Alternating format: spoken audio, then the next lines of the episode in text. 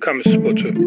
Skor tabelasının dışında kalan her şeyin konuşulduğu kültür, sanat ve spor programı. Hazırlayanlar Barış Işık, Eren Göktepe ve Utku Turhan.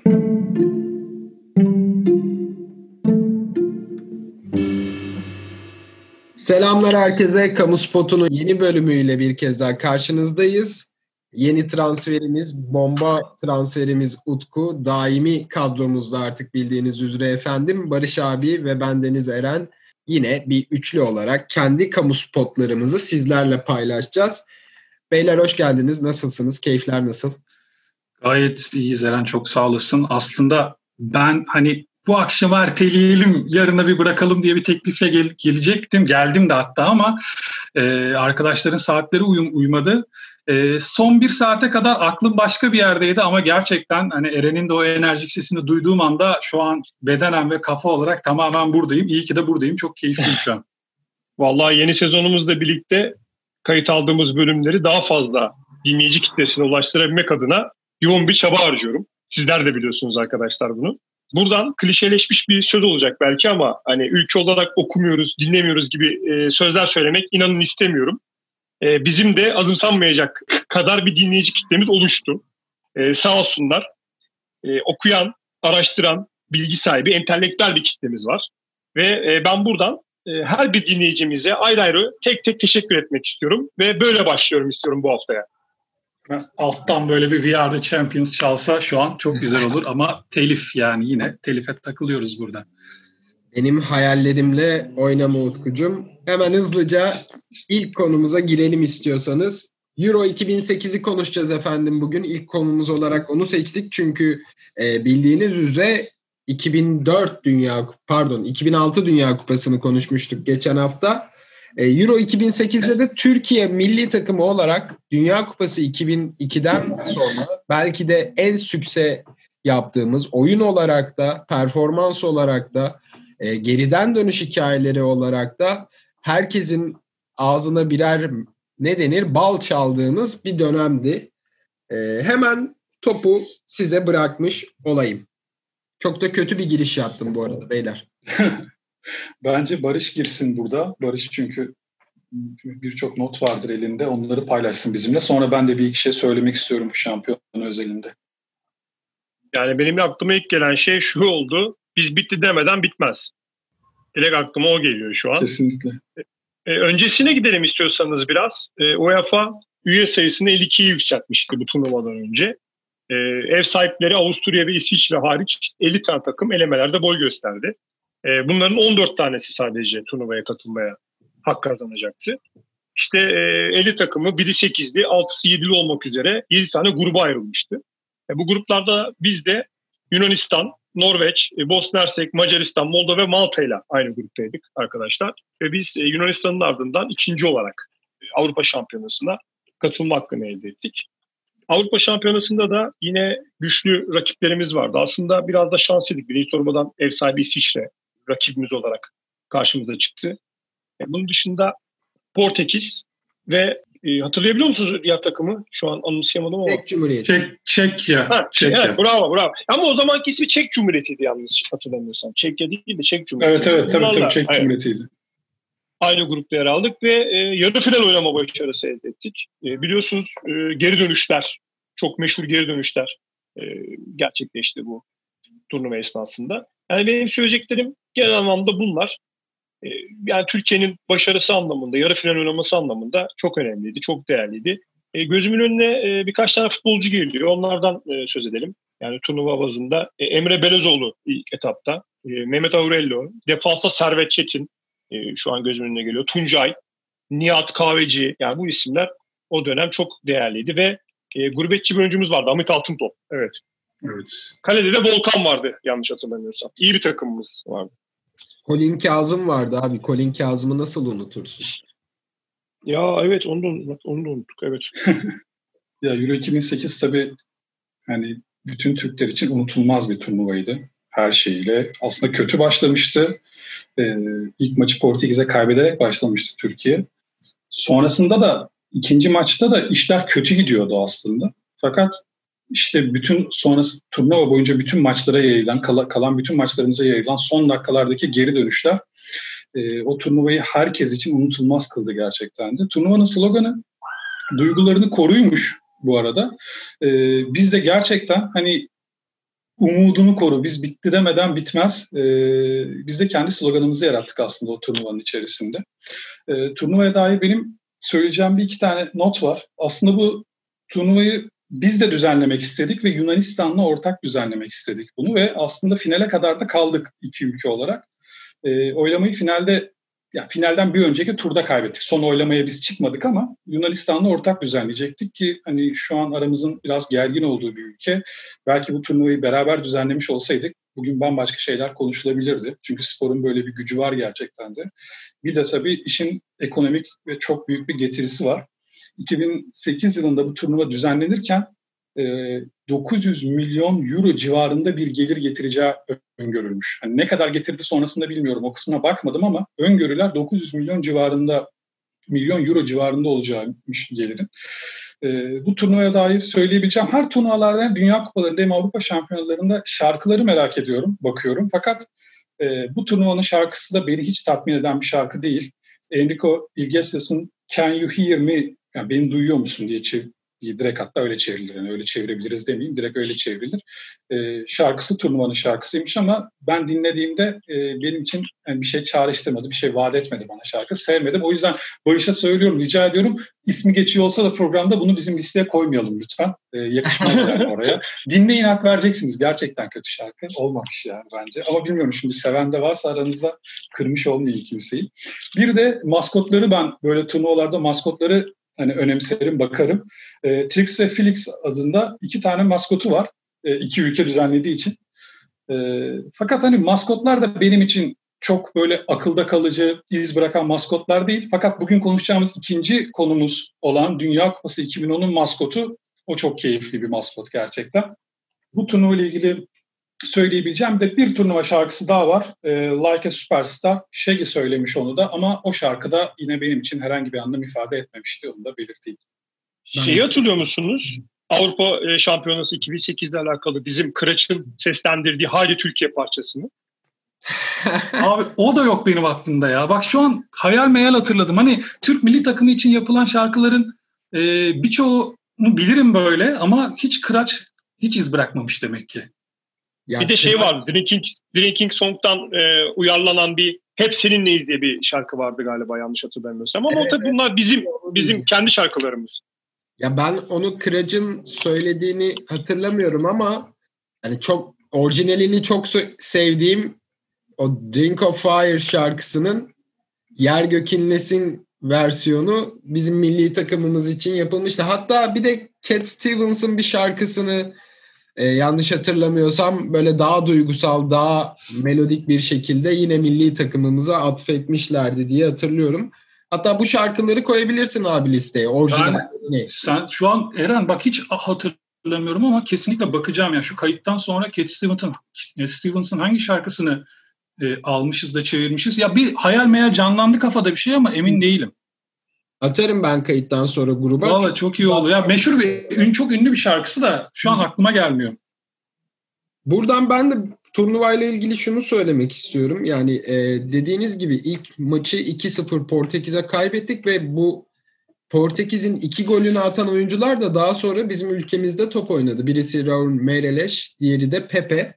E, oradan sonra yakaladığımız başarı ve e, gidişatımız gerçekten ben de çocuk çocuk hatırlıyorum ama çok heyecanlandırmıştı bizi. Fakat şunu da söylemek lazım yani e, elendiğimiz takım olan Almanya tam bir sistem ve e, taktik takımı iken biz tamamen duygularıyla oynayan, çıkıp mücadele eden bir takımdık. Bunun da öz eleştirisini vermek lazım diye düşünüyorum. Evet, bu arada ironik bir şekilde Almanya'ya da son dakika golüyle elenmiştik. Yani evet, 90. Evet. dakikada go- golü yemiştik onlardan da. Evet, milleti yaptığımızı Almanlar bize yapmış. Aynen, aynen.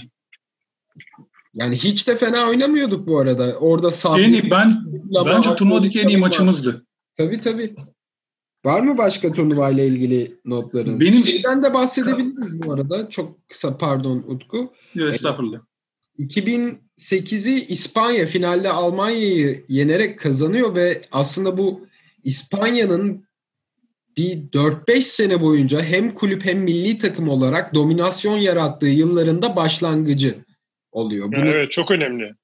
Ufaktan konuşabiliriz. Xavi ve Iniesta gerçekten müthiş bir turnuva çıkarmışlardı. Ee, özellikle Iniesta'ya 2010'da da değineceğiz büyük ihtimalle. Ama benim bugüne kadar izlediğim en iyi futbolu yaşatmışlardı. İspanya kulüp olarak ve ülke takımı olarak o o fethetme yıllarında diyeyim. Müthiş yıllardı gerçekten. Yani senin de söylediğin gibi başlangıç 2008 yani 2010'da tabii ki zirve yapacaklar. Dünya şampiyonu olacaklar. Birazdan konuşacağız. Ama başlangıç anlamında evet 2008 o yüzden çok değerli. Onların orada elde ettiği şampiyonluk. Devam edelim isterseniz. Turnuva genelinde sizin gözünüze çarpan bir oyuncu hatırlıyor musunuz? Ben mesela şeyi hatırlıyorum. Rusya ve Andrei Arşivin'i hatırlıyorum. Zaten o performanstan sonra da şanlı Arsenal'ımıza transfer olmuştu. Ee, gerçekten onlar da çok fena sayılmayacak bir futbol oynamışlardı. Ben de e, Çek Cumhuriyeti kalecisi Çek'i, Çek'i hatırlıyorum. Çünkü gerçekten dünyanın en iyi kalecilerinden biri ama sağ olsun bize iki dakikada maçı vermişti eksik olmasın. Herhalde kariyeri boyunca da bir daha öyle bir maç oynamamıştır. Üst üste e, öyle goller yedi. O yüzden benim için unutulmaz bir kaleci kendisi o maçtan beri.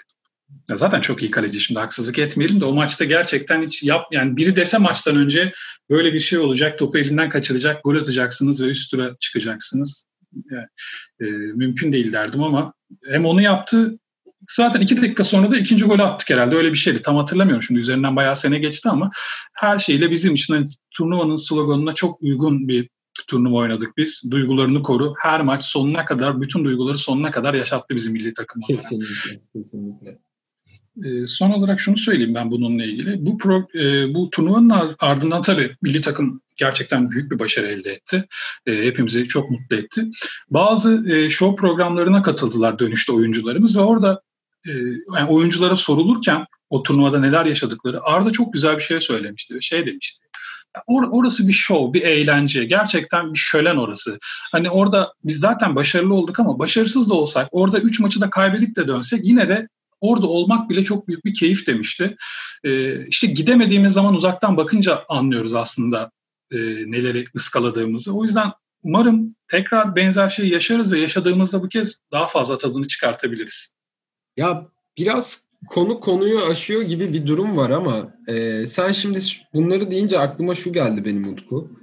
Arda Turan'ın kariyerini de bir ara konuşabiliriz. Çünkü ba Atletico Madrid ve kıvırcık saçlı Arda mükemmel bir profil. İşte örnek gösterilen efendi tatlı çocuk Avrupa'daki yönümüz, Avrupa'daki gururumuzken Barcelona sonrası sakallı ve galericilerle takılan adamlık e, söylemleri yapan ve herkesin artık nefrete dönüştüğü bir e, bakışla karşılanan Arda'yı görmüştük. Bu da gerçekten değerlendirilmesi gereken bir ee, Arda kesinlikle bizim konumuz olabilir çünkü hani biz diyoruz ya bu programda aslında sağ içini çok fazla konuşmuyoruz diye. Arda'nın olayı çünkü sağ içiyle ilişkili bir olay değil. O yüzden gerçekten tam olarak bu e, programın formatına uygun. Şey geldi benim aklıma sen öyle saçla sakalla tarif edince işte bıyıktan önce ve bıyıktan sonra Tarık Akan denen bir şey vardı Türk sinemasında. E, bıyıktan sonra artık o tamamen siyasi filmler yapmaya başlamıştı. Bıyık öncesinde ise bence dünya çapında e, bir jön yani müthiş yakışıklı bir adamdı. Hani Hollywood'da falan da olsa bugün bambaşka bir şey olurdu Tarık Akkan. E, Arda da böyle. Sen söyleyince aklıma geldi bu işte şey sakaldan önce sakaldan sonra Arda Turan diye. Mutlaka konuşalım. Dediğim gibi çünkü sağ içine ilişkin bir şey değil o konu. Sağ dışına ilişkin bir konu bence. Kesinlikle. Efendim bugün ikinci konumuz olarak 2010 Dünya Kupası'nı Güney Afrika'yı konuşacağız. Yani belki de bugüne kadar düzenlenmiş zaten Afrika'daki ilk kupa ama en renkli, en ışıltılı, en canlı kupalardan biriydi. Ya da benim hafızamda öyle kaldı bilemiyorum. 2010 yani bu benim için, hayır, tam onu söyleyecektim Barış lafı ağzımdan aldın. 2010 benim için Vizela sesinden dolayı bir işkenceydi adeta. Ee, biz bunu e, kendi aramızda hani arkadaşlarla falan konuşurken Yani niye yapar? Hani bir insan neden bunu yapar kendine diye düşünürken şöyle bir sonuca vardı. Yanında biri yapıyor ve o sese tahammül etmenin tek yolu aynısını çıkartmak. Çünkü sen çıkartmazsan duramazsın o stadyumda ve bu şekilde bütün stadyuma yayılıyor bu. E, bu aletle ilgili ya Dünya Kupası'na da hani bir enstrüman diyemeyeceğim. Bir tür düdük artık o bence. Yani çünkü bir notası falan yok. Bir düdük konuşularak başlanır mı? Ama bizi buna mecbur etti sağ olsun Güney Afrikalılar. Ama diğer yandan haklarını da verelim. E, Dünya kupalarında iz bırakmış bir şey ki bu şu an böyle bir konuşmaya da bununla başlıyoruz. Yani nasıl ki 1986 Meksika'da Meksika dalgası hani bütün dünyaca bilinen işte 86 Dünya Kupası dendiğinde akla gelen ilk şeylerden biri ise 2010 Dünya Kupası'nda da gerçekten Vuvuzela denen bu iğrenç alet e, ilk aklımıza gelen şeylerden bir tanesi. Ya bunu çok fazla romantikleştirenler de vardı. Ben o kadar işin romantikleştirme tarafında değilim açıkçası. Çünkü biraz merak edip baktım da hani o kadar da böyle altında anlamlı bir hikayeye ben rastlamadım. Olduğunu iddia edenler var ama kesinleşmiş bir şey yok bununla ilgili. Hatta hatırlarsanız bu görüntüyü Şenol Güneş'in Vuvuzela ile böyle bir bir programda bir artık magazin spor programı tam hatırlamıyorum bir spor programı da olabilir. Bir Vuvuzela'yı gösteriyorlar Şenol Hoca'ya. Hocam diyor işte içi de diyor boş diyor muhabir. Şenol Hoca da diyor ki boş olur mu diyor içinde bağımsızlık var, özgürlük var onun diyor. Tamam çok hoş bir söylem ama ya bu kadar da anlam yüklenecek bir şey ben rastlamadım baktığım zaman. Belki vardır bana denk gelmemiştir. E, alet e, daha önce de gerçekten yerel halk tarafından çok büyük tür bir antilopun boynuzlarından ve direkt hani boynuzun kendisi değil de e, o boynuza belli aparatlar eklenerek kullanılan bir aletmiş. Sonrasında bir firma işte bunu çünkü ağır yani o aleti taşımak da ağır e, ve maçlara da onunla da gidilmiş zamanında bir firma bunu alıyor daha pratik hale getiriyor. İşte başka bir malzemeden yapıyor. Daha kolay taşınabilir hale getiriyor ve çok tutuyor. Sesi gerçekten benim için hani fil sesi falan diyorlar ama benim için sadece arı vızıltısı bütün stat bunu çaldığında. Ee, sanırım 135 desibel civarında bir ses çıkartıyormuş ki yani insan kulağı için de zararlı bir ses aslında bu. Ee, ya gerçekten böyle girmek istemezdim Dünya Kupası konusuna ama Vuvuzela bu kadar etkili bir şeydir benim nazarımda Dünya Kupası'nda. Ee, şu an sesi gerçekten kulağımda ve böyle bir sesi kesinlikle şarkı listemize koymayacağız. Bundan herkes emin olabilir. Merak etmesin. Burada sözü ben biraz Barış'a bırakayım. Sonra devam edeceğim ama.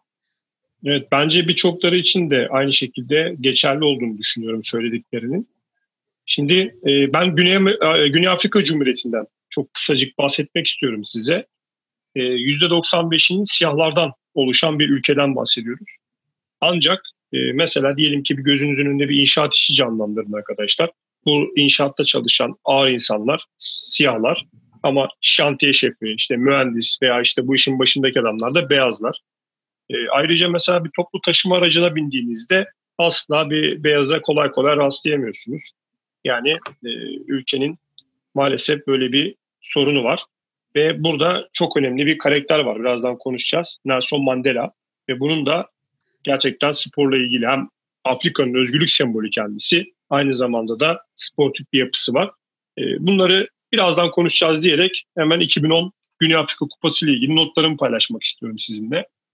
E, Güney Afrika'daki güvenlik sorunları hatta otoyol aydutları bile turnuvanın yerini değiştiremedi. İşte az önce bahsettiğimiz Vuvuzela e, adı verilen yerel çalgı e, maalesef tüm dünyaya bu turnuvadan sonra yayıldı. E, Güney Afrika ilk turda elenen ilk ev sahibi olarak da tarihe geçti bu turnuvada. E, ekonomik bir notum var. 2010 yılında kişi başına düşen yıllık gelirin 200 dolar olduğu bir ülke Güney Afrika ve 832 milyon dolara da stadyum yapıyorlar aynı zamanda. Bu da enteresan bir olay. Turnuvaya gelen Alman takımı e, işçi olarak gelen göçmenlerin çocuklarından oluşuyordu. Biliyorsunuz arasında Türkler de vardı. Ve Almanya'yı 1934 yılından işte o güne kadar temsil eden en genç takım olarak orada yer aldılar. Fransa'ya gelince Fransa için bir utanç yazı olarak geçti. İşte Ribéry, Gavu ve Benzema üçlüsünün reşit olmayan bir seks işçisiyle birlikte olduğu iddiası. E, akabinde Amerika'nın Domenech'e ettiği küfürler sonrası kamptan kovulması, işte Maluda'nın yardımcı antrenörlerin üzerine yürümesi, e, oyun oyuncuların idman boykotu. Yani inanılmaz böyle sansasyonel şeyler. Daha sonrasında işte bu Domenech'in okumak zorunda kaldığı bir mektup var. Biliyorsunuz o da yeterince sansasyon yaratmıştı. E, ve bu kadar e, kriz ardından Fransa grup sonuncusu olarak e, kupadan elenmişti. E, İspanya biliyorsunuz e, turnuvayı şampiyon olarak tamamlayacak. Birazdan yine bahsedeceğiz. Basklar ve Katalanlar e, artık takımda iyice yer almaya başlıyor. Gücünü hissettiriyor. Eskiden biliyorsunuz onlar kendilerini pek hani İspanyol olmanın dışında tutuyorlardı ama bu turnuvada bir birliktelik e, hakimiyetini görmüş olduk. E, diyerek e, göndereyim size birazdan tekrar devam ederiz. Ben madem hani Güney Afrika'daki güvenlik probleminden bahsettin o dönem için.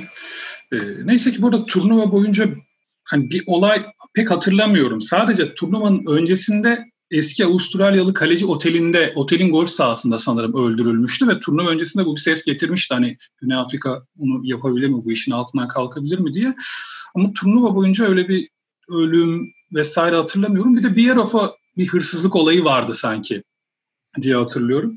Ama bu ikisi dışında öyle bir güvenlik sorunu en azından basına yansımamıştı. Olmuş da olabilir çünkü Güney Afrika e, gerçekten güvenlik sorunu olabilecek bir ülkeydi. Ülkenin e, yani hala hazırdaki nüfusu 60 milyona yakın. 2010'da bu rakam neydi bilmiyorum ama o dönem 4 milyon civarında AIDS hastası olduğu söyleniyor. Güney Afrika'daki çok yüksek bir rakam gerçekten. E, ve AIDS hani hala tam olarak tedavi edilebilen bir hastalık değil. E, çok tehlikeliydi, güvenlik sorunları vardı. Burada ilginç olan aslında şimdi Dünya Kupası'nın Afrika kıtasında olacağı o dönem kesindi. Afrika'ya vereceklerdi. Bu karar verilmişti ve Afrika ülkelerinden adaylıklar alındı. Fakat bir rüşvet skandalı turnuvanın sonrasında konuşuldu ve sonrasında bazı itiraflar da geldi. Aslında turnuvayı düzenleme hakkı, hakkını Fas'ın kazandığı fakat rüşvetle Güney Afrika'ya turnuvanın verildiği söylenmişti. Şimdi ben bu kötü e, ne diyelim anıları, haberleri bastırmak için tekrar Vuvuzela sesine döneceğim burada. E, çünkü bir iki notum daha var Vuvuzela ile ilgili. Söylemeyi unutmuşum. E, şimdi paylaşayım onu sizlerle. Vuvuzela oradaki yerel dillerden bir tanesinde sağanak yağmur anlamına geliyormuş ama tekrar söylüyorum yağmur sesi falan yani müzik gibi gelir size gerçekten. Van Halen solası gibi gelir. Dün kaybettiğimiz büyük gitarist. Vuvuzela hiç çekilecek dert değil. Bir de bir kilise e, ismini doğru telaffuz edemeyebilirim. Şemba Kilisesi olabilir. Bu vizelayı hastalara şifa vermek için kullandıklarını, e, bu aletin patentinin kendilerine ait olduğunu, e, dolayısıyla da e, kendilerinden izinsiz kullanıldığı için bunu bir dava konusu yapacaklarından falan bahsetmiş. Yani gazetelere böyle haberler çıkmış ama hani bunun ne kadarı gerçektir, ne kadarı kilisenin reklamı için öne sürülmüş şeylerdir ya da gazetelerin uydurmasıdır bilmiyorum. Vuvuzela ile ilgili neyse ki bu son iki notla Vuvuzela konusunu kapatıyorum.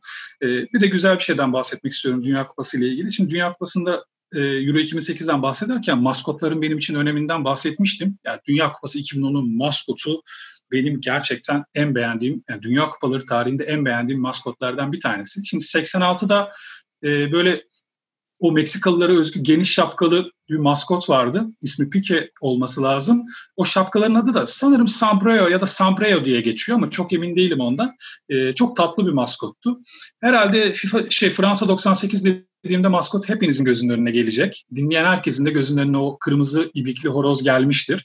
Benim ee, favorim. O da güzel bir maskot. birçok insanın favorisi. Çok da güzel bir maskottu gerçekten. E, bu turnuvanın maskotu da ama benim favorilerimden bir tanesi. İsmi Zakumi. E, za, e, ZA yani Güney Afrika'nın plakasıymış. Kumi de 10 anlamına geliyormuş yerel dilde. E, Zakumi yeşil saçlı bir e, aslan ya da yani tam olarak aslan diye adlandırılabilir mi ama kedigillerden bir hayvan öyle söyleyeyim. Şimdi yanlış bilgi vermeyeyim aslan diyerek direkt. Çünkü aslan da Dünya Kupası tarihinde kullanılmış bir maskottur birkaç defa. E, Zakumi'nin saçları yeşil sebep de yeşil sahada kamufle olmak için saçlarının yeşil olduğu söyleniyor. Çok tatlı bir maskot. E, maskotuyla beraber Dünya 2010 Dünya Kupası'nın şarkısı da bence çok güzel. E, söyleyen de çok güzel. Ama arkadaşlar ben bekar olduğum için bu yorumları rahat yapabilirim. Barış'tan aynı fevri tavrı beklemeyin ama. Ee, Shakira'nın söylediği Vaka Vaka şarkısı. Shakira'nın Vaka Vaka'sı gerçekten çok güzel bir şarkı. Vaka Vaka da e, yerel dilde argo dilinin hani hadi yap anlamına geliyormuş. E, zaten şarkıda e, bir yine o yerel dile özgü bir kelime daha var ama onu şu an telaffuz edemeyeceğim. Anlamını da bilmiyorum ama çok güzel bir şarkı bence. Klibi de çok güzel, şarkısı da çok güzel. Hatta bana göre Dünya Kupası tarihinin en güzel şarkılarından biri ki zannediyorum sadece benim şahsi yorumum değil, birçok insan da Vaka Vaka'nın hayranıdır. Çok güzel bir şarkıydı. Deyip bitireyim ben sözlerimi. Ben şöyle Yalnız bir şey bu arada- hatırlıyorum. Pardon abi. Ben şöyle bir şey hatırlıyorum. Ne kadar doğru bilmiyorum. Ee, galiba Shakira 2010 değil 2006'nın da ya da 2008'in de müziğini yapmıştı ve onun adı da Bambo muydu? Öyle bir şey daha hatırlıyorum ben sanki. Emin değilim ama. Ben de sonra diye hatırlıyorum. Yani bir şey hatırlıyorum Evet, ben de ama Dünya Kupası'ndan sonra diye hatırlıyorum. Ama ben de emin değilim açıkçası. Ve Shakira'nın güzelliğine de e, tabii ki diyecek hiçbir şeyim yok. Yani kocası da çok güzel. Ona da diyecek hiçbir şeyim yok. Allahsız Pike gerçekten çok yakışıklı birisi arkadaşlar. E, kesinlikle mücadele edemeyiz. Ne kadar tatlı bir insan olsam da Pike abime ve Shakira ablama saygılar yolluyorum. Evet Ha, onlara selamlar yolluyoruz. Bir de Vuvuzela'dan etkilenmeyen nadir insanlardanım büyük ihtimalle. Bana çok rahatsız edici gelmemişti. Ee, Çok Şenol enteresan. Yine çığır yani Eren yani Efendim? müzik zevkine de güveniriz senin. Hani kulağına falan güveniriz ama Vuvuzela'dan etkilenmemek mümkün değil. Ya bak şöyle söyleyeyim. Turnuvadaki oyuncular bile şikayet, şikayetçi. Hatta bir pozisyonda e, bir oyuncunun ya böyle bir hikaye anlatılıyor. Şimdi maçı hatırlamıyorum. Ne kadar doğru bilmiyorum ama e, offside olduğu halde devam ediyorsun ve oyun kuralları gereği sarı kart ya bu. Vuvuzela sebebiyle duymadım dediği için hakemin sarı kart çıkarmadığını okumuştum ama ne kadar doğru bilgi bilmiyorum. Biraz abartılı da olabilir. Ee, eğer o yüzden çıkarmadıysa da yanlış yapmış. Bence çıkarması lazım. Duyan büyük eyyam yapmış evet. Aynen bence de eyyam Ya yapmış. 2010'lu yıllarda ben e, çılgınlar gibi metal ve daha sert müzik dinlediğim için Vuvuzela'dan belki de o yüzden etkilenmemişimdir bilmiyorum. E, tekrar söylüyorum Şenol Hocam'ın çılgın yorumuna da yine bir felsefe meraklısı olarak mest olduğumu belirteyim. Buradan yavaş yavaş şuna da geçelim. Şimdi e, biraz önce de bahsettik İspanya'nın dominasyon yıllarının başladığından. E, sizin fikirlerinizi de merak ediyorum tekrar söylüyorum benim gerçekten bir takım oyununda izlediğim en ahenkli, en göze hoş gelen futboldu. İspanya'nın 2010'da oynadığı. Yani Xavi Iniesta zaten prime dönemlerini yaşıyordu. Defansta Ramos, Pique, Puyol gibi isimleri vardı. Gerçekten inanılmaz bir takımdı. Iniesta'nın e, etkisi çok büyük ama Iniesta'nın o turnuva öncesinde yaşadığı çok büyük bir sıkıntı var. Ve bu e, birazdan önereceğim sanatçı kitabında da çok ciddi bir şekilde anlatılıyor. Ama ben küçük bir şey söyleyeceğim. Tekrar bu konuya döneceğim arkadaşlar. E, demin Utku bahsetti. Benim de hemen gözümde oluştu. Nelson Mandela bu kupanın Güney Afrika'da yapılması için çok büyük bir mücadele verdi. Ha, bunun içinde rüşvet var mıydı bilmiyorum. Böyle bir iddia var evet. Ama ülke ülke gezdi. FIFA delegasyonuna konuşmalar yaptı. Hatta cezaevinde olduğu dönemlerden bahsetti. Gelin dedi dünyaya bir dostluk selamı çakalım. Hep birlikte barışı getirelim şeklinde e, konuşmalarla e, yani Dünya Kupası'nı bir şekilde söktü ve aldı. Ya yani burada Mandela'nın gerçekten çok büyük bir etkisi var. Birazdan zaten tekrar bahsedeceğiz kendisinden deyip İspanya futboluna tekrar sizin Evet. adınıza dönüyorum. Çok bir şey söyleyecektim ama şu an erteliyorum onu. Onu Mandela'yı konuşurken söyleyeyim. Biz şu an e, birazcık saha içine girip Dünya Kupası'ndan ve futboldan bahsedelim. Iniesta'dan bahsetti. E, Iniesta ile ilgili benim aklıma direkt şey geldi. Hemen ismi geçtiği anda aklıma o geldi. E, hani Arda'ya Barcelona günleri sorulurken ki normal Arda'yı yakaladı. Bu Barcelona'yı sorarsın yani. E, işte oyuncularla hani oynamak nasıldı falan diye soruyorlar. İşte hani Messi ile aran nasıldı? Iniesta ile aran nasıl? İşte Iniesta sahada hani çok sessiz ama hani müthiş bir oyuncu falan. Gerçekte de nasıl biri? Arda şey demişti Iniesta için. Ya adamın lakabı zaten Don dedi. Yani adam öyle saygı duyulan biri. Ee, hani bu İngiliz, İngilizlerin Sir lakabının herhalde İspanya'daki Evet. karşılığı. Ee, dolayısıyla hani böyle bakmak lazım Iniesta'ya. Iniesta çok çok çok özel bir oyuncu ve bildiğim kadarıyla da yanlış biliyor olabilirim. Şimdi Barış kitabını okuduysa düzeltsin o beni. Varlıklı da bir ailenin e, çocuğu. Yani futbol oynamasına falan gerek yok aslında. Yeteri kadar varlıklı bir ailenin çocuğu. E, fakat e, yani para için oynamıyor kesinlikle. İhtiyacı Babasının hayali. Futboldan gelecek parayı ama işte babasının hayalini için oynamış ama babası bile bu kadarını hayal etmemiştir Barış ben sana söyleyeyim yani. Kesinlikle ya. Ya şimdi çok başarılı özellikle Albegatse kulübündeydi zannediyorum e, yanlış hatırlamıyorsam evet. Yani çok başarılı bir oyuncu. E, çok küçük yaşta e, Barcelona'nın altyapısını alıyorlar. Hatta kitapta şeyden de bahsediyor. İşte ilk gece yaşananlardan da bahsediyor. Bırakmak istemiyorlar. Yani şey gibi düşünün işte çocuğunuzu üniversite teslim edersiniz ya ya da işte e, bir yakınınızı bırakırsınız askere uğurlamak için ama onu orada bırakmak istemezsiniz. Bu duygulardan falan da bahsediyor. Yani çok yetenekli, çok başarılı olacağı belli ama bu kadar tavan yapacağını tabii kimse tahmin edemez haklısınız.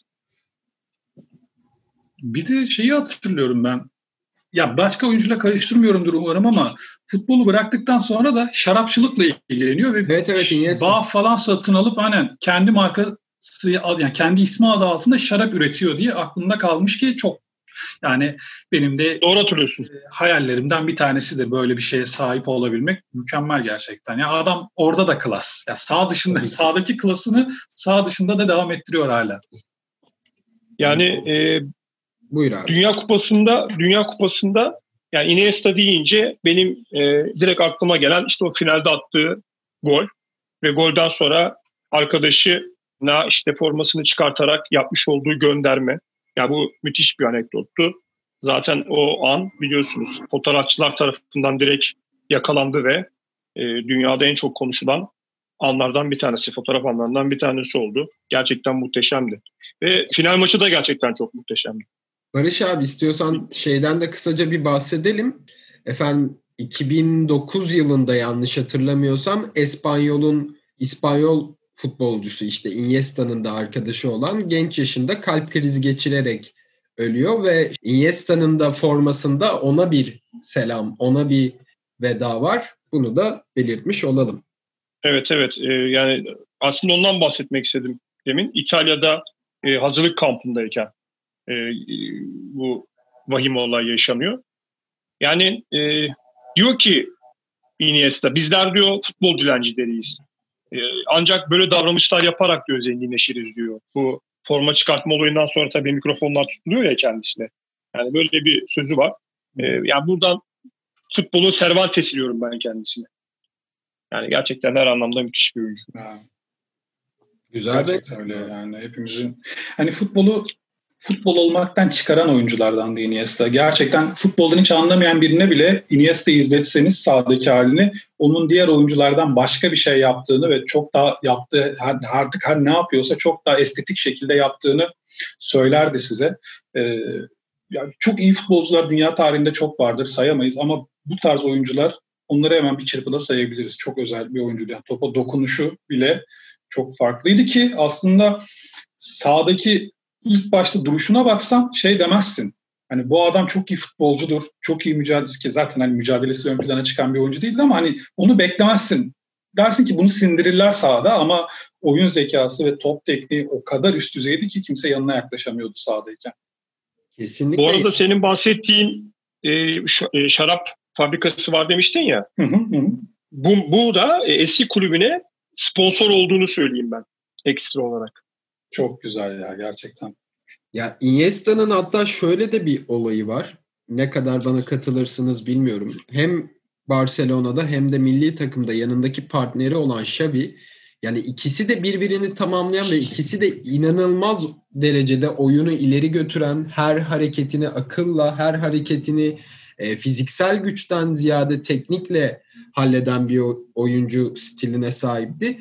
Ben açıkçası biraz daha pas ve e, oyun beyni olarak Xavi'yi daha çok beğeniyordum. Ama ikisinin de özellikle şu günlerde futbolu takip ediyorsanız e, Barcelona'dan ayrıldıktan sonra Barcelona'nın düştüğü halleri görüp üzülmemek elde değil. Yani o iki oyuncuyla yakalanan dominasyon ve e, geçtiğimiz günlerde Bayern Münih'ten iki pas yapamadan 8-2 yenilmiş Barcelona'ya dönmek gerçekten müthiş bir uçurum bir ya ben şöyle düşünüyorum. Xavi Iniesta bir şanstı yani. Altyapıya ne kadar yatırım yaparsan yap, nasıl eğitirsen eğit.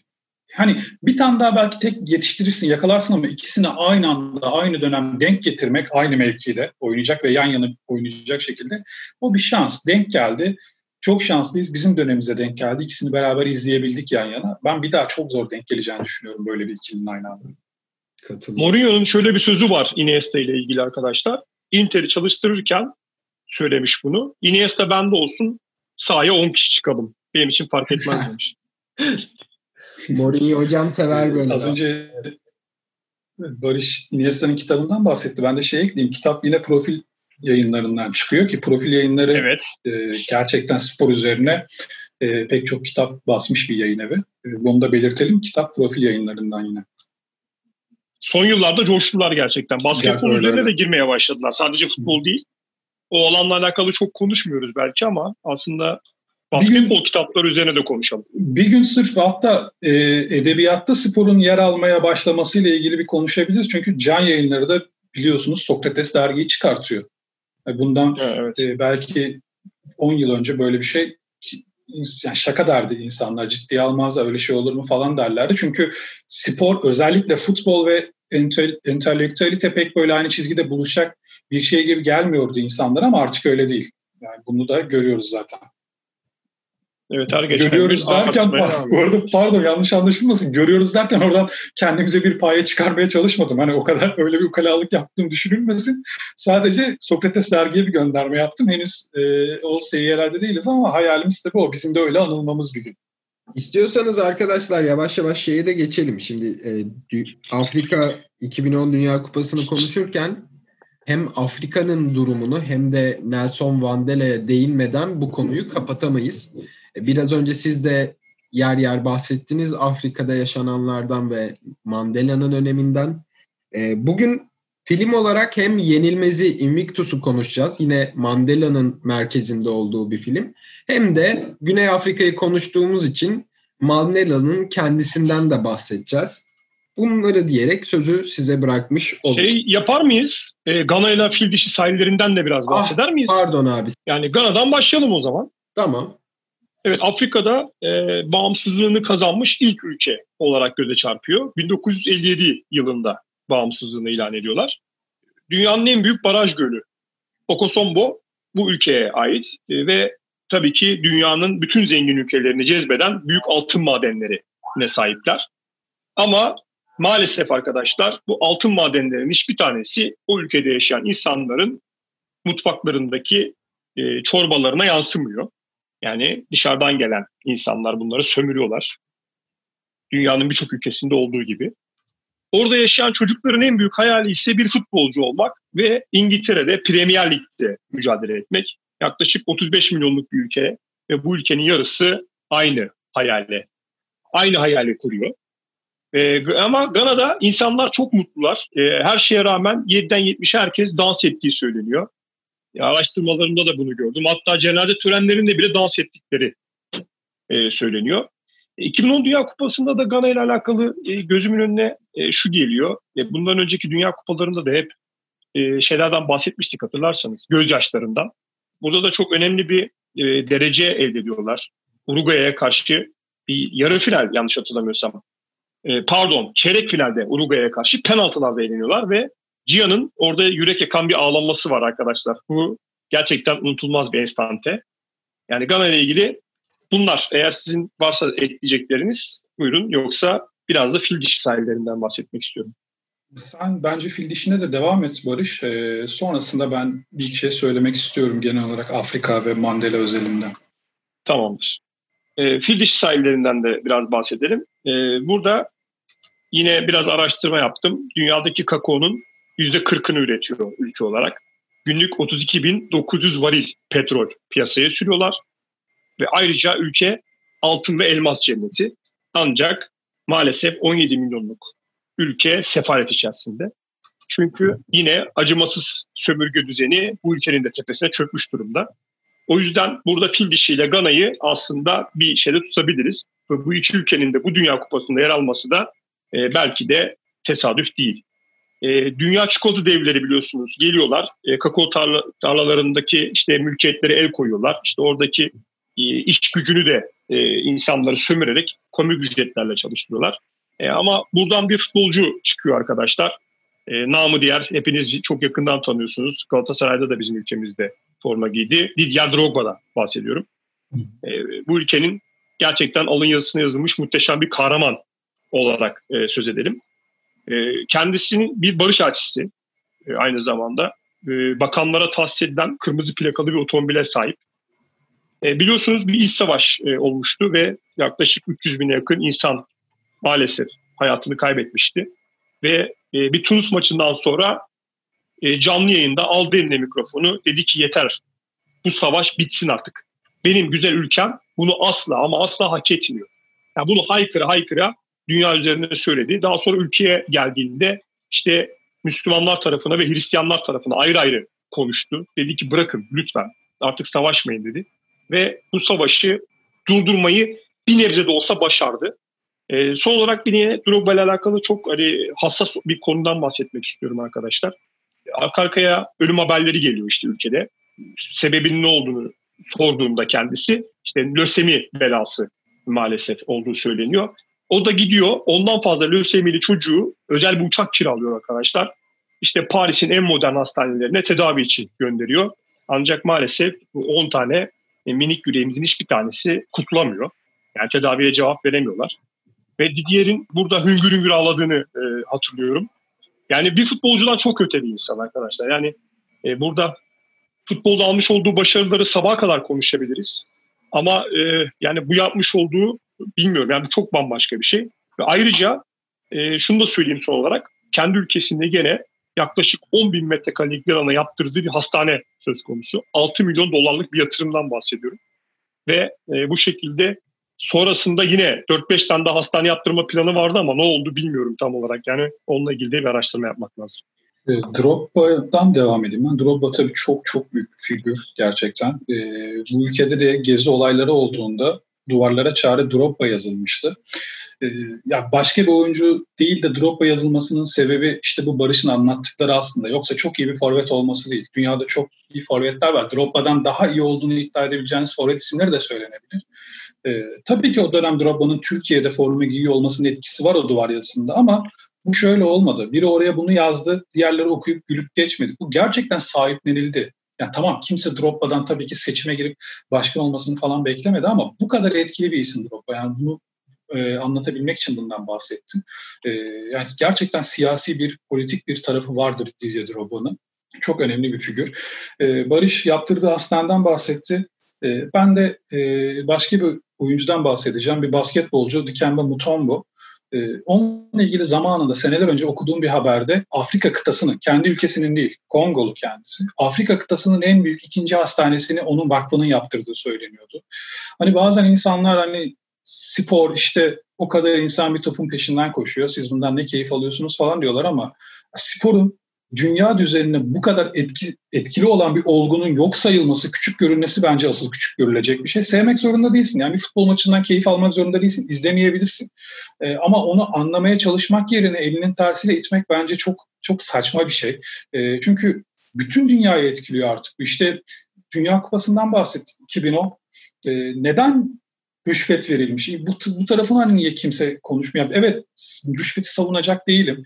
Bu arada az önce Mandela konusunda orada girmek istemiştim ben. Şimdi Mandela'nın başkanlığı 99 yılına kadar. Yani 2010, 2010 yılındaki Dünya Kupası'nda bir rüşvet olayı varsa muhtemelen Mandela'nın zaten onda bir parmağı yoktur. O ayrı ama e, hani neden bu kadar önemseniyor bu? Rüşvet verilebilecek kadar. Neden ülkeler birbiriyle yarışıyor? Bugün Avrupa Şampiyonası'ndan bahsederken söyledim işte Yunanistan'la aramız kötü. Tarih boyunca hep kötü olmuştur. Hep bir sürtüşme olmuştur. Euro 2008'i beraber düzenleyecektik eğer bize verilseydi Yunanistan'la beraber ortak yapacaktık. E, işin bu taraflarını düşünmek gerekiyor. O yüzden böyle e, elinin tersiyle itmeye çalışmak yerine anlamaya çalışmak gerekiyor ki Albert Camus'un da bir sözü vardır. Entelektüel insan anlamaya çalışır da. E, böyle de bir artık mesaj denebilir mi buna bilmiyorum ama bir mesaj vermiş olayım. Benim eski kız arkadaşım programı dinler mi bilmiyorum ama benim futbol sevgimle hep dalga geçerdi. E, bu da ona gitsin buradan. e, Mandela, e, ya şimdi Afrika kıtası zaten özellikle 18. yüzyılın sonundan itibaren gerçekten batılı, batıdan kastım özellikle okyanus aşırı Britanya ve e, işte Amerika tarafından e, sömürülen bir ülke. Bunu artık biliyoruz. Yani adını koymakla bunun başka bir açıklaması yok. Sömürülen bir ülke. Barış Güney Afrika'dan bahsederken söyledi. Ülke nüfusunun çok büyük bir kısmı siyahi insan. Her işte onlar yapıyor ama tepedeki insanlar, yöneticiler, beyazlar. İşte Mandela hayatı boyunca bunu değiştirmek için çaba sarf etmiş bir adam. Ve hayatının büyük bir bölümünü de bu uğurda aslında bize göre heba etmiş. Eminim ben Mandela'nın kendisine sorulsa o hapiste geçen yıllarını bir boşa geçmiş yıl olarak görmez ki boşa da geçirmemiştir zaten. Boşa geçirmediğini de hapisten çıktıktan sonra yaptıklarıyla gösteriyor aslında. Yani çok büyük bir figür. Ee, işte Drogba'dan bahsettik. Mandela'nın ölümünün ardından dünyadaki tanınmış bütün siyahi futbolcular Mandela'yı andılar. Ee, çünkü verdiği mücadele ama ötesinde o mücadeleyi veriş şekli çok önemli. Ee, işte Eren bir filmden, Yenilmez filminden bahsetti. Detaylı konuşacağız ama o filmde de görüyorsunuz aslında. Önemli olan güç elindeyken nasıl davrandı. Yani güç sende değilken atıp tutmak kolaydır. Ben bu gücü aldığımda şunu yapacağım, bunu yapacağım diye. Ama güç sendeyken, üstelik sana o kadar zamanında zulmedilmişken o gücü bir intikam aracına çevirmemek, bağışlayıcı olabilmek çok az insanın, çok büyük insanın yapabileceği bir şey. Mandela çok büyük bir insandı. O yüzden de işte böyle önemli bir figür programda konuşuluyor ki bizim hani onu anlatmaya kelimelerimiz yetmez ama onu anlatmaya da gerek yok. Bütün dünya zaten onu anladı bence. Biraz önce de bahsetmiştik e, Invictus filmini e, Yenilmez Türkçe adıyla filmini konuşacağımızı. Başrollerini Morgan Freeman ve Matt Damon'ın oynadığı 2009 yapımı bir film. Aslında e, Amerikan futbolu, pardon, rugby üzerinden Güney Afrika'nın çok köklü, köklü bir rugby geleneği var. Onun üzerinden hem ülkedeki ırkçılıkla mücadelenin, yönetimin değişmesinin, Nelson Mandela'nın gücü eline almasının ve bunu barışçıl bir yolla yapıp Utku'nun da biraz önce dediği gibi gücü elde ettikten sonra bir bütünleyici, bir kapsayıcı ülke kurarak herkesi bir araya getirmesi ve e, günümüze kadar gelen Nelson Mandela fenomenini yaratması. Bugün konuşacağımız bu konuyla ilgili söyleyeceğimiz çokça şey var. Ben lafı hiç uzatmadan sizlere bırakıyorum arkadaşlar. Ee, ben başlayayım Barış izin verirsen. Tabii ki. Ee, ya şimdi filmin önce bir iki filmle ilgili teknik bilgi vereyim. Yönetmen Clint Eastwood. Ben filmi bu programı çekeceğiz diye izledim. Çok yakın bir zaman önce izledim.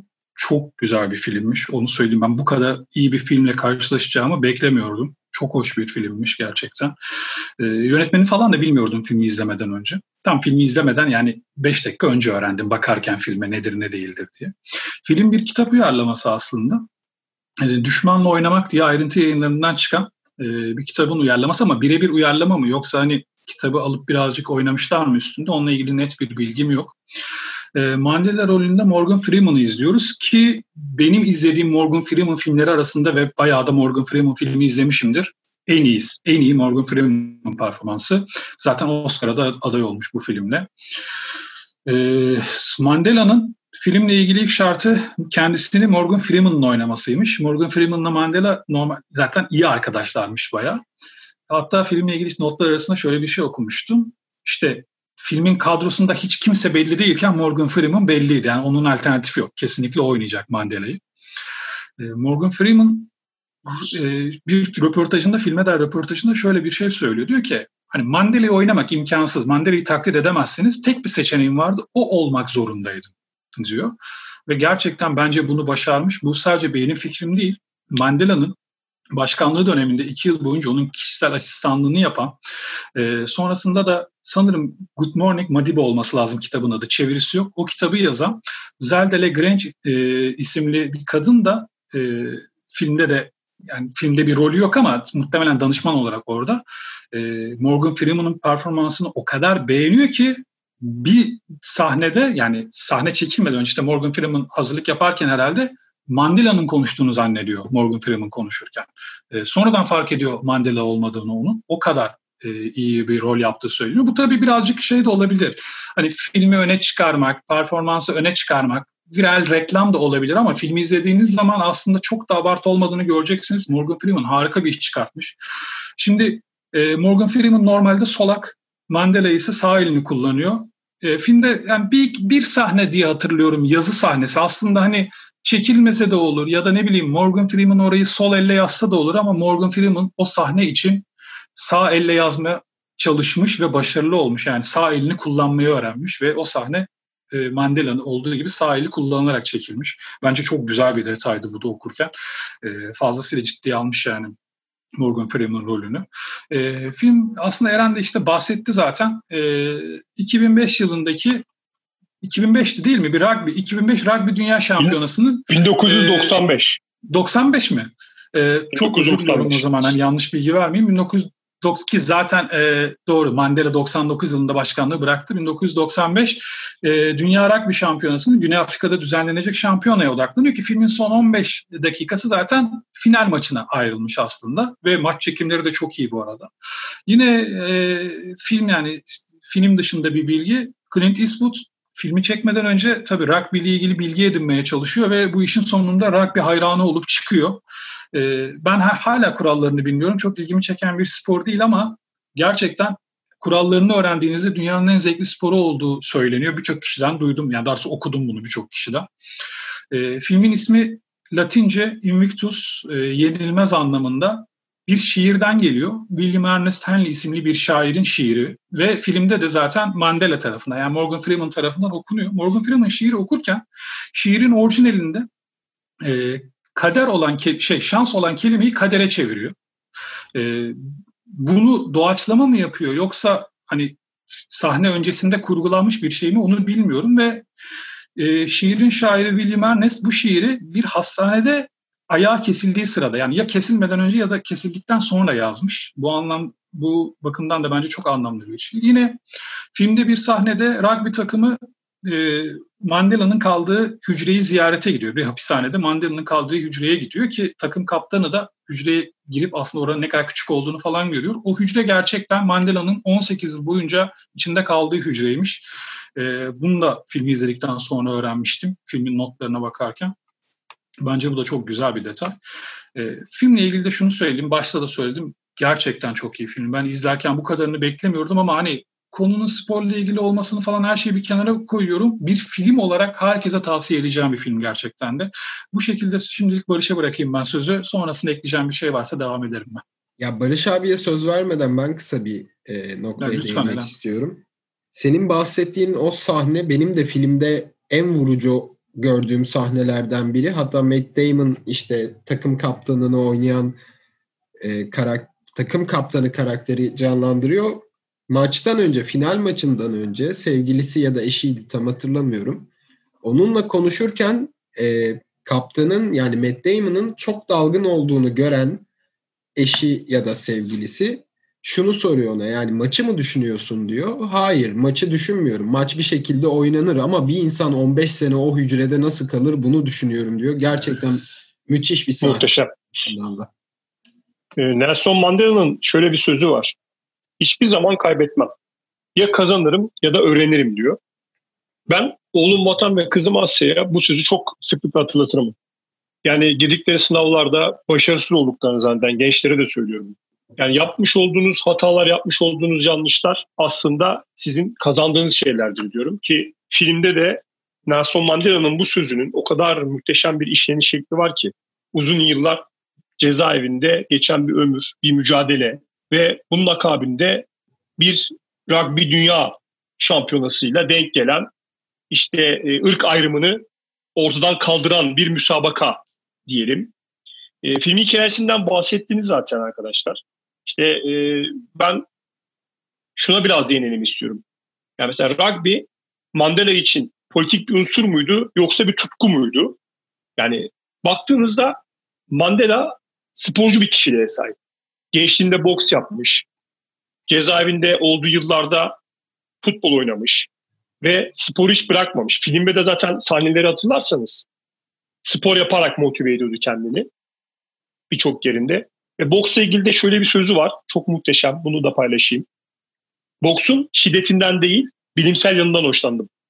Kendini korumak için vücudunu nasıl kullanman gerektiğini, saldırı ve geri çekilme stratejileri gibi şeylerden etkilendim boks eşitliktir demiş. Yani sporu gerçekten çok seviyor.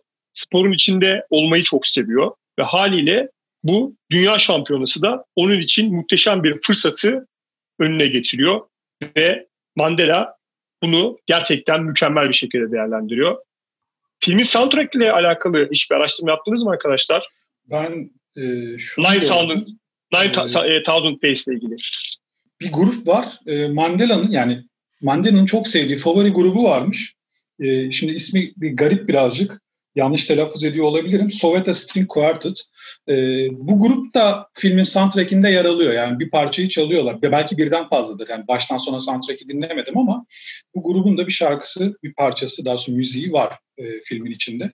Mandela'nın favori grubuymuş ama kendisi filmde olmasını istediklerine dair yani böyle bir ricası oldu mu o konuda bir bilgim yok. Yani ben çok beğendim. Hatta listemizi de attım. Dinleyiciler e, bizim Spotify müzik listemizden şarkıyı dinleyebilirler. Ya ayrıca internetten klibini izlerseniz hani filminde bir fragmanı e, gibi aynı zamanda. Şeyden de bahsedelim e, birazcık. E, bu Güney Afrika'nın rugby takımı aslında tamamen e, beyazlardan oluşuyor normalde. E, yani burada zaten beyazların takımı olarak biliniyor. Ve e, bu Güney Afrika'nın ulusal marşı var. Yani Tanrı Afrika'yı korusun.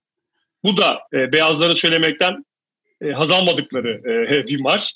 Yani öyle bir e, birliktelik mesajı oluyor ki aslında siyahlar, beyazlar bir arada olduklarında e, ne kadar başarılı olduklarını, yani sadece bir ülke olarak bazında düşünmeyelim, yani dünya gözünde düşünelim.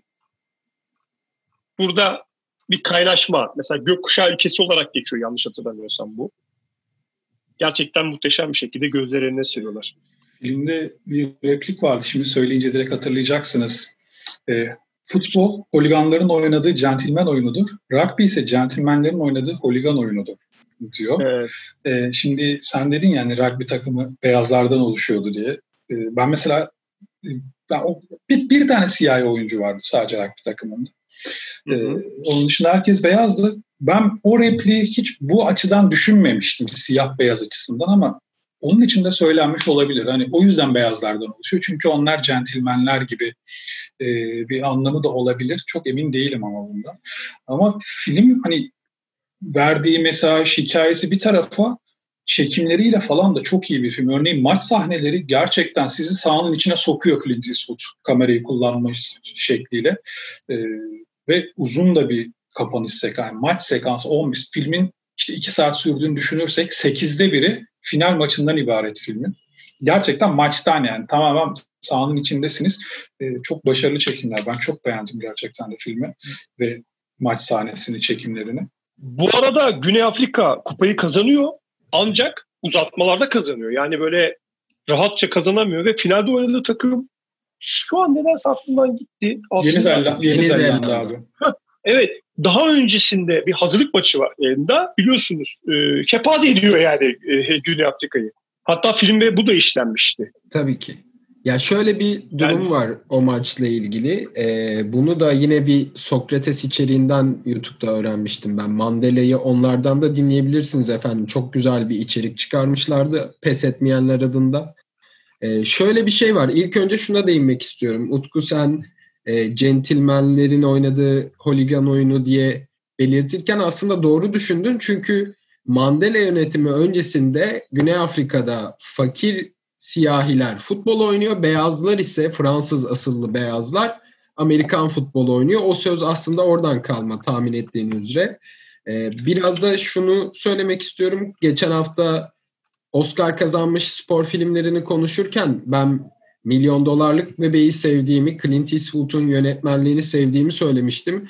Yani sen de aslında çok iyi tanımladın bu filmde Clint Eastwood'un etkisini. Ee, buradan da Clint Baba'ya da selam yollamış olalım. Ee, gerçekten çok başarılı. Şimdi düşündükçe aklıma geliyor. Filmde böyle çok ince sahneler var.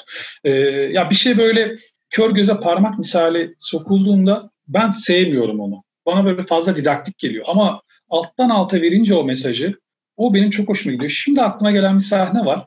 Ee, Matt Damon yani takımın kaptanı, rugby takımının kaptanı Pineyer'di galiba. Pineyer gibi bir adı vardı filmdeki karakterin adı. Geliyor Mandela onu çay içmeye davet ediyor. odasında işte ağırlıyor. Mandela tabii makam koltuğunda oturmuyor. Kalkıyor oradan. Onun karşısına oturacak. Diyor ki şuraya oturur musun diyor. Çünkü güneş diyor gözüme yani güneş ışığına bakamıyorum. Zarar veriyor gözüme. Öylesine bir sahne gibi gelebilir bu o an. Ama devamında rugby milli takımı hapishaneyi ziyarete gittiğinde e, Matt Damon hücreye girdiğinde hücrede bir tane pencere var ve zaten hücrede güneşten kaçabileceğin bir yer, bir yer yok. Hücrenin önünde açık, direkt güneş vuruyor. Yani orada anlıyorsun güneş ışığının neden gözlerine zarar verdi. Çünkü hiç kaçamamış ki adam. O hücrede 18 yıl boyunca kalmış ve 18 yıl boyunca güneş ışığı direkt zaten yüzüne vurmuş. E, çok güzel bir detaydı. So, ben o sahneyi izlediğimde birkaç sahne öncesine dönüp ya evet ya çok iyiymiş gerçekten dedim. Yani o detayı da o yüzden veriyorlar ve çok hoştu. Çok hoşuma gitti gerçekten o da. Ve bu kadar çekmiş olduğu sıkıntıya rağmen şöyle bir sözü var. Diyor ki Nelson Mandela, affetmek ruhu özgür kılar. Korkuyu uzaklaştırır. Bu yüzden kuvvetli bir silahtır. Şimdi mesela Nelson Mandela'ya yapılanlar ya da siyahi, siyahi insanlara yapılanlar. Nelson Mandela cezaevinden çıkıyor ve ülkenin başkanı oluyor. Ondan sonra eline çok büyük bir güç geçiyor. Yani orada öyle bir mücadele veriyor ki gerçekten yapılanları affediyor ve birlikteliği yaşatmaya çalışıyor. Bu yüzden zaten çok büyük lider. Ve günümüzde çok enteresan e, yani bazı kesimlerin de bu Nelson Mandela ile alakalı e, bir şeyi var. Yani nasıl söyleyeyim bir antipatisi var. Onu da tam olarak anlamış değilim. Herhalde karıştırıyorlar ya da e, farklı yerlerden bazı şeyler okuyorlar. Yani Nelson Mandela'ya karşı bir faşizm de söz konusu arkadaşlar. Maalesef. Ne gibi sebebi ne onu yani biliyor musun? Yani Kürt vatandaşlarımıza karşı bir sempati ile alakalı bir şey var, olgusu var, olduğu söyleniyor. Yani bu e, tamamen farklı bir konu aslında. Yani bunun da derinlemesine hani bu programda girmek istemiyorum ben. E, yani ayrı bir konu aslında ama yani Nelson Mandela'nın yani tutup da işte e, oradaki yani bölücü terör örgütüne olan bir desteğinden de bahsetmiyor aslında. Yani iyi araştırırsanız orada yani her insanın yaşama hakkından, her insanın yaşama özgürlüğünden bahsediyor. Yani teröristlerin özgürlüğünden bahsetmiyor. Şimdi şunu söyleyeyim ben de. Filmde mesela bir sahne vardı. Şimdi böyle siyasete giriyormuşum gibi olacak ama aslında girmeyeceğim. Güzel bağlayacağımı düşünüyorum devamında.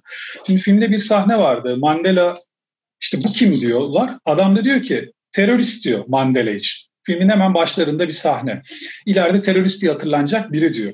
Orada Mandela gücü eline geçirdiğinde bunu bir intikam aracına çevirseydi ve yıllar sonra bir karşı devrim olsaydı bu kez evet Mandela terörist diye anılırdı o zaman.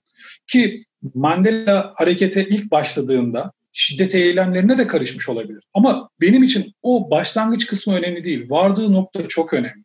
Ya her şey senin elinde. Güçlüsün. Dahası bir şeyleri barışla, sevgiyle halledebilmek için sana oy verenleri de karşına almak zorunda kalıyor. Film, filmde de böyle, gerçek hayatta da böyle. Çünkü onlar senden intikam istiyorlar aslında. Yani biz yıllarca ezildik. Şimdi işte siyahi biri başa geldi. Şimdi bizim zamanımız intikam alacağız. Sen hayır almayacağız dediğin anda sana oy veren kitleyi de karşına almış oluyorsun. Öbür kitle zaten karşında. Onlar zaten sana inanmıyorlar, güvenmiyorlar. Sana inananlar da bu kez güvenmemeye başlıyor. Bununla mücadele edebilmek, üstelik hiç böyle bir zorunluluğu yokken zaten güç elinde. Her şeyi yapabilir ama bunu yapmayıp da bununla mücadeleyi seçmek işte hani bu filmin söylemi ve genel olarak Mandela üzerinden teröristler de herhangi bir terörist de bunu bizim ülkemize dair bir şey söylemiyorum. Bütün dünya üzerinde söylüyorum. Bir terörist aklanabilir. Şunu diyebilirsin. İşte bir şeyin terörist olup olmadığını tarih belirler, zaman verirler. Bugün terörist dediğin şey yarın başka türlü alınabilir. Oradaki çizgi benim için Mandela'nın tavrında saklı. Sen gücü eline geçirdiğinde bunu intikam aracı olarak kullanmayacaksan, kullanmıyorsan sana zulmettiğini düşündüğünü, düşündüğün insanlara da hatta zulmedenlere de iyi davranıyorsan, ayrım yapmıyorsan o zaman terörist olarak tabii ki anılmazsın tıpkı Mandela gibi. Ee, ben benim için en azından böyle bir çizgi var ve film bu çizgiyi çok güzel çiziyor, çok güzel gösteriyor gerçekten. Ya Utku çok hak ettiği değeri alamamış bir film. Yo hak ettiği değeri aldı aslında film. Bayağı da bilinen bir film. Yani çok da underrated bir film değil bence. Ee, bu arada şeyle ilgili de bir şey söylemek istiyorum Barış abi. Sen Yeni Zelanda takımından biraz bir bahsettin. Aslında o dönemin en iyi rugby oyuncusu diye e, kabul edilen bir oyuncuya sahip Yeni Zelanda. Hatta bayağı da zorluyor Güney Afrika'yı. Fakat hmm. e, belki dinleyicilerimiz biliyorlardır bu meşhur haka dansını yapan takım efendim Yeni Zelanda takımı ve çok da gaza getirir yani tavsiye ederim YouTube'dan izleyebilirsiniz. Utku'nun yaptığı özete de aslında ben de çok yani hassas konular olduğu için biraz girmekten çekiniyoruz. Ama bugün bizim Plase Dergi adına Sen Kimsin serisi var. Belki duymamış olabilirsiniz. Onu da size tavsiye etmiş olalım. Sen Kimsin için bugün ben Güzin Karakaşlı adlı bilardo oyuncusuyla, milli bilardo oyuncusu kadınla konuştum. Onunla spordaki cinsiyet eşitsizliğini konuşurken şöyle bir şey söylemişti. Yani aslında öcü sanıp konuşmadığımız şeyleri ne kadar çok konuşursak o kadar iyi olur diye bir şey söylemişti. O yüzden ben de burada kendimi frenlemeyeceğim ve şunu söylemek istiyorum. Mandela'dan e, Mandela'ya faşist yaklaşımın nedeni şu. Mandela'ya ülkemizde bir ödül verilmek isteniyor ve Mandela da e, burada Kürt halkının yaşadıklarından bahsedip ben o ülkenin ödülünü almam diyor. Yani biz belki konuşurken şunu çok yapıyoruz. Bizim ülkemizde ırkçılık yok. Bizim ülkemizde siyahilere bile ırkçılık yok diyoruz. Fakat bu koskoca bir yalan arkadaşlar. Bunun da farkına varmamız lazım. Bizim ülkemizde ırkçılık var. Bunu da e, ben dile getirmekten korkmuyorum. Bilmiyorum belki burayı yayınlamayız. Bilmiyorum belki burayı atmamız gerekir. Ama bunları da artık konuşmamız gerek diye düşünüyorum. Yok yok malum konuya girdiğin iyi oldu. Bak ben söyleyemedim yani. Senin söylediğine ben Eren şöyle bir ekleme yapabilirim. Ee, Mandela nasıl bir adam olduğunu zaten konuştuk. Bütün program neredeyse Mandela üzerineydi. E, fakat bir insanın her yorumu yüzde yüz doğru olacak diye bir şey yok. Kaldı ki e, Mandela'ya Mandela'nın bu sözü söylemesine neden olan şeyleri de bilmiyoruz. Yani biz kendi ülkemizde yaşıyoruz, bir şeyler görüyoruz. Televizyon bize neyi gösterirse ya da bizim algımız artık ne kadarına yetiyorsa olumlu olumsuz iki anlamda da hani senin söylediklerine karşı bir şey söylemiyorum aslında. Sadece nasıl yansıdığını bilmiyoruz. Ben Güney Afrika'da yaşayan biri olsam ve oradan bu ülkedeki sorunların nasıl göründüğünü bilsem Mandela ile ilgili savunabilirim Mandela'yı ya da daha keskin bir yorumla eleştirebilirim. İşte ben de faşist diyebilirim Mandela ya da tam tersi Mandela doğrusunu yaptı da diyebilirim. Ama diyemiyorum çünkü bilmiyorum oradan nasıl göründüğünü, oradan ne anlatıldı. Kendi içimde, kendim içinde bu konularla ilgili şu yüzden yorum yapamıyorum. İnan bana çok samimi söylüyorum hala öğrenme aşamasındayım. Hala okuyorum, hala araştırıyorum, hala anlamaya çalışıyorum. Ee, tek benim tek hayalim, tek derdim gücü elinde kim bulunduruyorsa bugün sadece iktidar partisi özelinde bahsetmiyorum bunu. Yani en makrodan en mikroya kadar gücü evde baba olur, işte ne bileyim okulda öğretmen olur, ülke genelinde de devlet başkanı olur. Gücü elinde bulunduran umarım herkese Mandela gibi bakar sorunları sevgiyle çözmeye çalışır. Elbette her sorunu sevgiyle çözemeyeceksin. Elbette ceza kanunlarına, kolluk, kolluk kuvvetlerine ihtiyacın olacak. Ama bunları da kullanırken karşındakinin insan olduğunu unutmadan, e, ona insanca muamele yaparak bunları da kullanırsan bir şeyler düzelecektir zamanla diye umut ediyorum diyeyim. Bu güzel sözlerin üzerine daha fazla bir şey söylenmez bence. Harika. Kesinlikle, kesinlikle. Çok güzel temenniler. Yani umarız derdimizi anlatabilmişizdir efendim. Başka diyecek bir şeyleriniz var mı arkadaşlar? Ee, Önerilerimizi yapalım. Barış önerisini yapsın. Ben de filmle ilgili önce ben söyleyeyim hatta Barış filmi öyle kapatalım. Tabii, tabii, filmle ilgili tabii. hani Hı-hı. güzel bir anekdotla anekdotla bitirelim. Bu kelimeyi yanlış telaffuz ediyormuşum. Sonradan öğrendim. Anekdotmuş. Şimdi Matt Damon tabii o da rolünü hazırlanmak için gerçekten Güney Afrika milli takımı, bırak bir milli takımının kaptanını ziyarete gidiyor evine. Ee, adam kapıyı açıyor. Matt Damon'dan çok daha iri yarı bir adam. Yani adam da bir Matt Damon'a böyle ters ters bakıyor. Matt Damon da şöyle bir şey söylüyor orada. Kamerada diyor gerçekte göründüğümden daha iri, iri görünüyorum diyor. Ve bu basit espri ikisi arasında sıcak bir arkadaşlık kurulmasını sağlıyor. Ondan sonra onu içeri davet ediyor ve birlikte konuşuyorlar. O filmde hani liderlik üzerine sözleri vardır Matt Damon'ın takımı nasıl motive ettiğine ilişkin. Mandela ona sorar nasıl bir lidersin diye. O sözlerde gerçekten Pinner'ın olan konuşmalarından izler varmış. E, bu da bir anekdot olarak kalsın. Filmin orijinal DVD'sinde e, gerçek görüntüler var arkadaşlar. Yani eğer e, bunu izlerseniz e, bu gerçek oyuncuları işte e, gösteren ve o tarihi maçı da internetten yanlış hatırlamıyorsam bulabiliyorsunuz. Ben herhalde izlemiştim. Evet izledim. Dilerseniz bu haftalık önerilerimize geçelim yavaş yavaş ve kapatalım arkadaşlar. Benim çok Iniesta'dan bahsettik ve e, Nelson Mandela'dan bahsettik. Iniesta ile alakalı bir kitap önerim olacak. Mandela ile alakalı da bir film önerisi yaparak bitirmek istiyorum.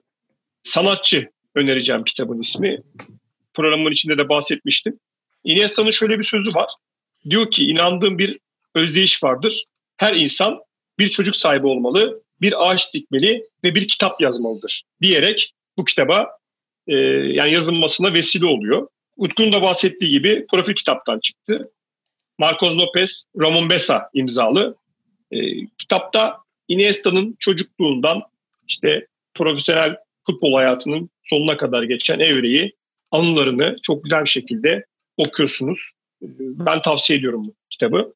Filme gelince de e, yine Mandela'nın Long Way to Freedom. E, zannediyorsam özgürlüğün uzun yolu şeklinde evet. çevrilmiştir. 2012 diye hatırlıyorum ama daha sonrası da olabilir. Bakın, Tarihte en çok iz bırakan isimlerden birisi haline gelen Nelson Mandela'nın sıra dışı öyküsünü yani merak edenler yani sadece sportif anlamda değil siyasi anlamda da e, bir şeyler araştırma yapayım onunla ilgili diyenlere de bu filmi önermek istiyorum. Benim de aslında bu programa hazırlanırken izlemek istediğim filmlerden bir tanesi de oydu. Ya bu filmi zaten izleyecektim, izledim e, konuştuğumuz filmi ama e, o film de aklımdaydı. Barış'tan sonra Eren senden var mı tavsiyeler? Ya biraz Afrika'daki sömürgeciliği ve e, kaynakların zapt edilmesini konuştuk. Benim de çok sevdiğim bir film olan Blood Diamond, Kanlı Elmas filmini önerebilirim. Çok çok iyi filmdir o. Için. Hmm, harika Gerçekten film. çok güzel bir filmdir. Yani hem oradaki o haksız kazancı ve halkın sefaletini hem de iç savaşların nasıl finanse edildiğini görebilirsiniz efendim. Ee, ben de şöyle bir şey söyleyeyim. Filmden bahsederken ben de kitabı okumadım. Hani okumadığım kitabı önermiş olayım. Kendime de önermiş olayım aslında. Düşmanla Oynamak diye ayrıntı yayınlarından çıkan e, bir kitaptan uyarlamaydı bahsettiğimiz Yenilmez filmi. John Carlin'miş kitabın yazarı. Benim de hani bu filmi izlerken, film üzerine okurken e, bilgi sahibi olduğum bir kitap oldu. E, ben de o kitaba bir bakacağım. Bir de geçen programda da ismi geçmişti. Bu programda da ismi geçecek. Benim herhalde dertli olduğum bir konu. Sürekli tekrarlıyorum bunu. Futbol Ateşi kitabı Nick Hornby'nin e, şu yüzden önemli bir kitap. Bu programda da bahsettiğim üzere hani işte spor sanki entelektüelite spor aynı anda olamaz, bir arada bulunamaz. İşte sporla ilgilenenler kitap okumayan insanlardır, kötü müzikler dinleyen insanlardır gibi bir algı var. Artık kırılıyor ama e, hala yaygın bir algı var. E, ve hani insanlara bir şeye tutkuyla bağlanmak saçma gelebiliyor. Ama neden futbol taraftarı, bir futbol takımının taraftarı olunur sorusunun cevabı Nick Hornby'nin Futbol Atışı kitabında gerçekten çok güzel şekilde verilmiş. E, entelektüel bir pencereden de verilmiş. E, Bağış Erten de hatta bence biraz fazla entel şey fularlı çevirmiş diye bir kitabı biraz ağdalı çevirmiş. Normalde Nick Hornby'nin dili en azından çevirilerde orijinal dilini bilmiyorum ama daha basittir ama e, bu kitabı da böyle reklamını yapa yapa yapa yapa yapa sahaflardaki fiyatını 2-3 katına çıkartacağım herhalde sonunda. Çünkü e, tükeniyor sahaflarda. E, bir tane de ben Eren de biliyor. Bir tane Eren için ayırdım. Ona hafta sonu Eren'e göndereceğim. Ben de onu önermiş olayım. Efendim bizden bu haftalık bu, bu kadar. Yine kamu spotunda kendi kamu spotlarımızı sizlerle paylaşmaya çalıştık.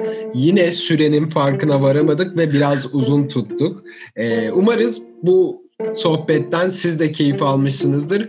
Umarız cumartesi günü kahvelerinizi içip liglerin, maçların başlamadan güzelce bizi dinlemişsinizdir. Bizden bu haftalık bu kadar. Haftaya yine kendi kamu spotlarımızla sizlerle birlikte olacağız. Plase dergiyle kalın efendim. Esen kalın.